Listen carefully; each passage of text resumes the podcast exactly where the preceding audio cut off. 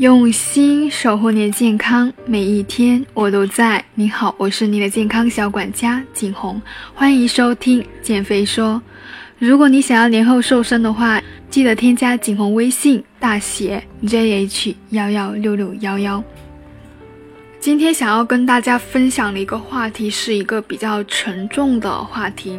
我相信现在身边呢，反复的会出现说现在的。患癌的人怎么会越来越多？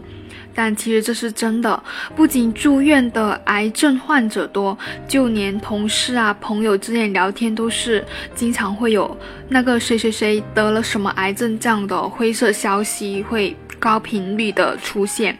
但这些事件呢都不是偶然的。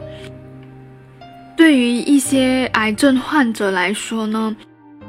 除去了基因的问题，总是会发现是一些非常不利的饮食因素或者生活习惯。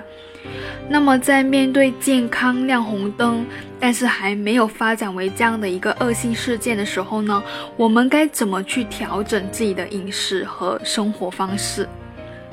首先，我们要明白一件事，就是没有单一的神奇的营养素或者救命的食物。食物的成分及不同的食物之间呢，永远是互帮互助的协作关系。因此，脱离饮食结构去谈单一的营养素或者单一的食物，去达到一定的效果呢，是有耍流氓的嫌疑的。那我经常跟客户或者说跟朋友。灌输这样的一个理念，就是一定要食物的多样化。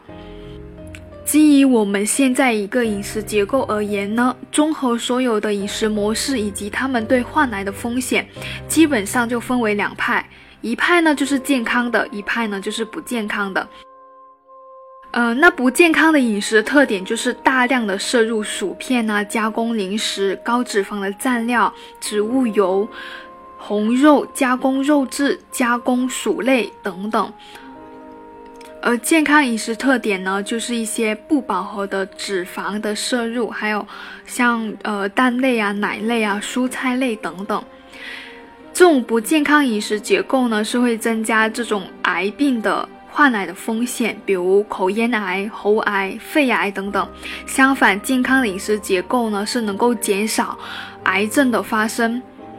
但是呢，值得额外一说，就是喝酒是会增加胰腺癌、喉癌、结肠癌、乳腺癌等等的发生风险。换句话说，如果饮食结构已经是不健康了，额外还比较频繁的大量喝酒，那么这几种癌症的发生风险是会更加高的。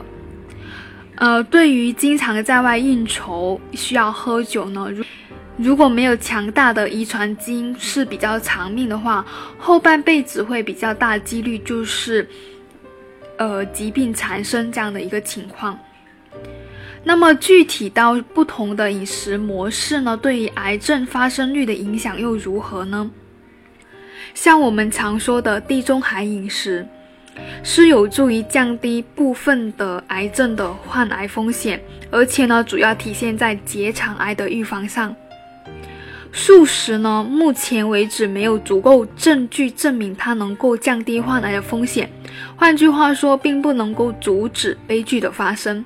不过，半素食就是偶尔会吃肉的，或者会吃鱼的素食呢，可能会降低结肠癌的风险。那么，原始人的饮食呢，跟素食差不多，对患癌风险没有太大帮助。低碳水化合物和生酮饮食呢，相关的研究太少了，目前也缺乏证据去说明它们会有抗癌的情况。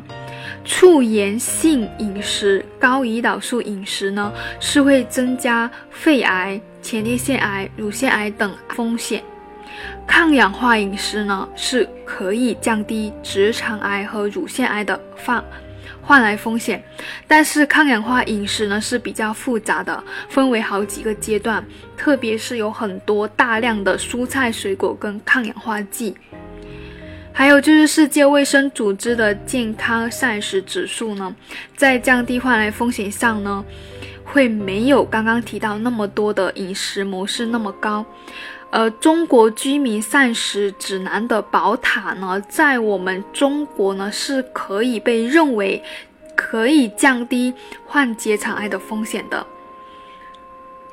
那么，饮食与癌症之间的主要一机制呢，涉及到以下方面。首先，当然就是基因方面的人种差异，包括性别、年龄还有地域。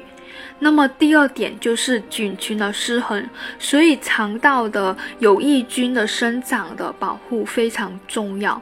还有就是炎症跟免疫的功能，以及身体代谢跟激素水平的紊乱等等。综合以上几点呢，我们可以得出，就是我们能够做的就是减少不健康的饮食模式中的副作用的食物的摄入，还有就是尽量的不要饮酒。第三呢，就是要增加对健康友好的食物，像新鲜的蔬菜、豆类、薯类，还有全谷物的杂粮。肠道益生菌呢，我们可以时而喝一些酸奶，必要时可以补充益生菌。那最后呢，就是尽量作息规律，生活愉快，然后保证一定的运动量。